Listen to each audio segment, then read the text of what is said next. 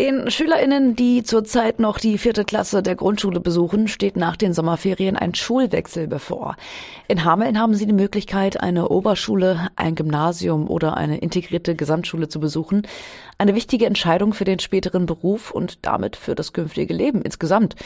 Und weil das Abitur die größten Chancen eröffnet, ist es auch nicht verwunderlich, dass die meisten Eltern ihre Kinder an einem Gymnasium angemeldet haben.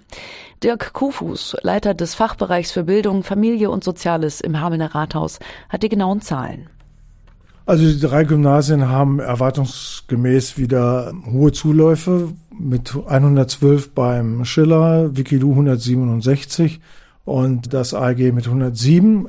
Das Wikilu wird eben vorwiegend sehr gerne von Schülern von auswärts angewählt. Von daher, letztes Jahr war es beim Wikilu relativ wenig.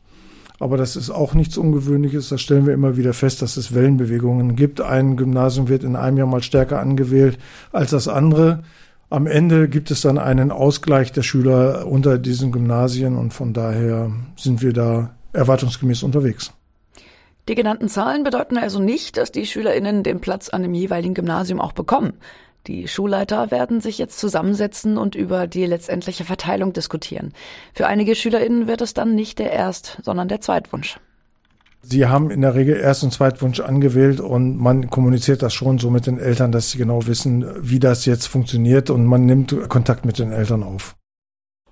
Wobei die SchülerInnen ja nicht nur an einem der Gymnasien, sondern auch an der integrierten Gesamtschule ihr Abitur machen können. Und wie schon berichtet, wurden 209 SchülerInnen an der IGS Nord angemeldet und 46 an der neuen IGS West. Aber natürlich gibt es unter den neuen Fünftklässlern nicht nur angehende Abiturienten und deshalb gibt es ja in Hameln auch noch die Pestalozzi Oberschule und die Wilhelm Rabe Oberschule.